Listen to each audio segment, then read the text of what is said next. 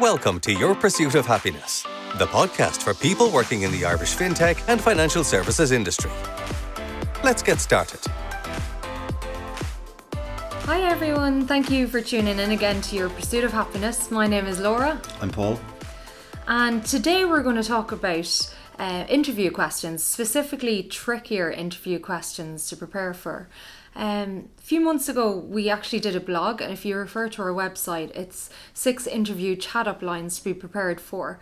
Um, they cover off on the on the trickier types of questions you might expect.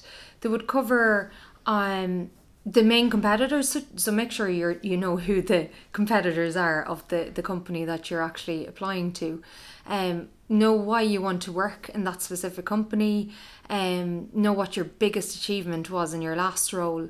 Around the salary expectations, and we'll we'll delve into that a bit deeper. But but in general, let your recruiter handle this.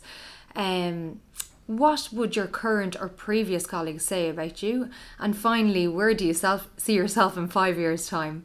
Um, Paul, if we start on main competitors, what do you think? Where do you think people fall down on that? Um, not knowing the answer to the question. So, um, if you're asked the question, like, for me anyway, I, I always ask people when they interview with us or anywhere else or, or any other place I worked, um, who would you say our main competitors are? And you can see in someone's face if they haven't done the research, their face just drops, Yeah. and you get kind of random answers or big names that everyone's aware of. Yeah. But I, I just think it's a really simple one to do and to um uh to, to box off. It's Yeah. you know five ten minutes research just Yeah. for names. If you want to go further, you should. But Yeah. five or ten minutes on, on that is, is straightforward. It seems like a fairly standard thing to do. I, I, I just wonder why people don't don't actually cover that off. Um, I don't know. Maybe because I haven't read the blog. um, but yeah, like I, I was I was asked it once or twice, um, and I was in interviews where I it was asked, and I just thought it was a good question because I think around the research side, um, doing your research before an interview, um, actually we did a blog on that as well. Um, the reason that you go beyond the website and you uh, do a little bit more research on a company is because it demonstrates that you've put the time into it, which demonstrates effort, which demonstrates your uh, keenness on a role, um, and being able to cover off those kind of logistical things. Uh, if if you don't do it, doesn't necessarily mark you down, but if you're the person beside the person who has done it, then it, it, it really shows up. Yeah, absolutely. And I think the next point again is is around research and demonstrating that you actually care about about the company. But the the next thing that would come up is why why do you want to work here? And it's something we would ask Yeah. people when they come to interview for us. And again, it's it is around the research, isn't it? Yeah. Um, go beyond, you know, a website or a core values thing if you can. Who do you know in a company? Who do you know knows someone in a company? Can you talk to someone? Like, there's nothing more impressive to me than someone who's done the research and done the groundwork and is prepped for an interview. Yeah. You know, so if you're interviewing with whoever, it doesn't matter, Facebook, try contact Mark Zuckerberg and see what it's like. he was in Dublin yesterday. Um, uh, but, you know, genuinely, I think with LinkedIn and stuff, it's really easy to find someone who works somewhere. Um, so making the effort to talk to someone in a company and understanding what it's like to work for, I think that's really impressive. Um, you know, wh- why do you want to work here? Um, uh, you know, it's understanding the company's background and understanding where they're going. Uh, I, I always say to candidates go beyond the website, Google news articles about them. If the CEO or whoever's been on a uh, a podcast or done a, a video recently or anything like that, it's just kind of going beyond Yeah. the, the standard stuff. Yeah, absolutely. And it's twofold as well. It, it demonstrates to the interviewer why the interviewee is, you know, that they're genuinely interested, but it's also a good opportunity for the interviewee to, to properly research the company Yeah. and, and make a more informed decision. Okay, brilliant. Um, the next one, and I think it's a tricky one as well. Um, the biggest achievement in your in your last role. I think people struggle a little bit on that, don't they? Yeah, if they're not prepared for it, they struggle with it definitely. Um, so any role that you do, you should have some form of achievement in it. Yeah. And people are always looking for clients are always looking for someone who stands out in, in any way at all. So you know, if you're in a junior role in trade processing, have you done anything where you've improved a process? Did you, um, you know, do any research just outside your current role, ideally, or um, where you did you run any projects or anything, or were you heavily involved in a part of a project where it was up to you to deliver? You know that that's an achievement. And for you know more senior, the more senior end of the market, it probably needs to be a little bit weightier. You know, Yeah. if you're ten years somewhere and you've progressed through that, you must have had achievements to to justify progression within an organization. So again, it's it's kind of prep and it's knowing your CV Yeah. um, and thinking about your, your background and what you've done.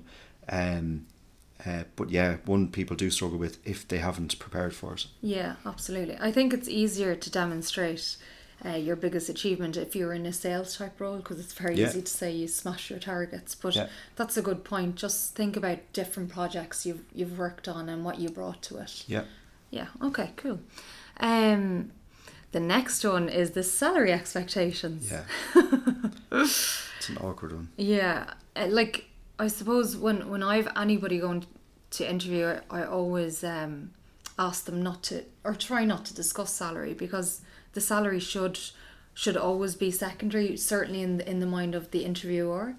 Um, and, and I suppose that's what we're there for. We're there to handle these these type of uh, negotiations. Yeah. Would you have anything else to, to add to that? Um, I think you're you're dead right. So if you're going through a recruiter, the salary piece should be kind of covered off. We should have an idea of your expectations, have an idea of where a role is, is pitched. Um, you know, so that that should be fine. It should look after itself. Um, but you know, a job should be the more or a job should be about more than just money, obviously. Um, and I think that is really important. Um, employers don't necessarily want to see someone who's uh, talking about salary a lot or, or giving the impression that it's their end goal. Um, so yeah, I mean, standard answer for the what's your current salary is, you know, it's more about the role and the opportunity. Um, you know, you can disclose certainly where you are currently, um, but I, I certainly wouldn't get into kind of a negotiation around salary. Yeah, okay. And actually, um, if that question did, did come up and you d- you weren't able to demonstrate uh, your knowledge of uh, and research that you've done, it's it's a good time to bring it in. So you could say like it's not all about the salary. Uh, it's more about the company. I'd see your future growth plans or something like that. Yeah, yeah, yeah, exactly. Yeah, Okay. that makes a lot of sense. Um. So, I, I don't know. I personally was never asked this que- question in an interview. You might have been, but what would your current or previous colleagues say about you? So that's going to be on the kind of softer side. Yeah, um, it's probably it's a, a different way of asking your strengths and weaknesses. Yeah, I suppose. Um, but I I've definitely been asked it before, and, Okay. and I've seen people being asked. I've asked people it, um, and you almost see someone pause to think, um, almost as if you know they have to tell you the truth because you're going to go off and ask colleagues. yeah. Um, but it's it's one of those questions where it's it's really probably around uh, knowing yourself and knowing your, your strengths and weaknesses, and again something you can prepare for. Okay. Um, Okay. I think like with, with all these, there's kind of a common theme There is, is. is pre- preparation. Yeah. So, or be aware that you could be asked a question. Yeah. Just expect us and, and have thought about it or a little bit of, a, of an answer around it. Yeah, and I suppose most people would prepare for the question, "What are your strengths and weaknesses?" So, Yeah. So yeah, you're right. It is. It's just another way to to ask that question. Okay, and finally, uh, where do you see yourself in five years' time? I think people get really awkward with this I hate question. this question. I know. I don't know why it's still asked. I know. um, but it is in some places for sure. Um, you know, the, the standard answer should be something along the lines of uh, progression within the organization or, or, or whatever. But it, it is one, again, it's one that you, if you haven't thought about it, it'll really stump you. Um, so it is one that you, you do need to think about. I think where you see yourself in five years' time, you, you don't need to give a very definitive answer. Um, particularly at, at more junior levels, I think it, you need to be kind of honest uh, to a point and authentic to a point. So, you know, just just have thought about where you'd like to go or the direction that your career will go. Ideally, it should be aligned to the role that you're interviewing for and the company that you're in- interviewing for. Yeah. Um, But if you're not 100% sure, or if you've done a couple of different things, then, you know, I think it's it's maybe a little bit of honesty about it. Um, I think people are very good now at picking up um, bullshit.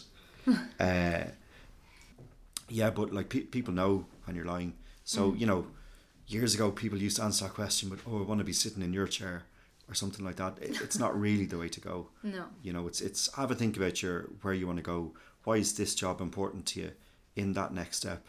Um, what what's it going to what's it going to bring? Um, how can you see it being uh, useful for you in terms of your longer term career goals? And you know, be honest about it. Does this role, does this company um, give you the potential to fulfill your aspirations? Uh, and if it doesn't, maybe it's not the right place to be. Is, is sitting in an interview chair Absolutely. you know so i would have thought about that before even applying but again one of those ones to, to think about and not be stumped by Okay, cool. I think overall, um, from what we've covered off, it really is all around preparation, isn't it? yes absolutely? Really, really is. Um, okay, well, thanks, Paul. That was that was great. Uh, thanks everyone for joining us again. thanks everyone Thanks for joining us today on Your Pursuit of Happiness, the podcast for people working in the Irish fintech and financial services industry.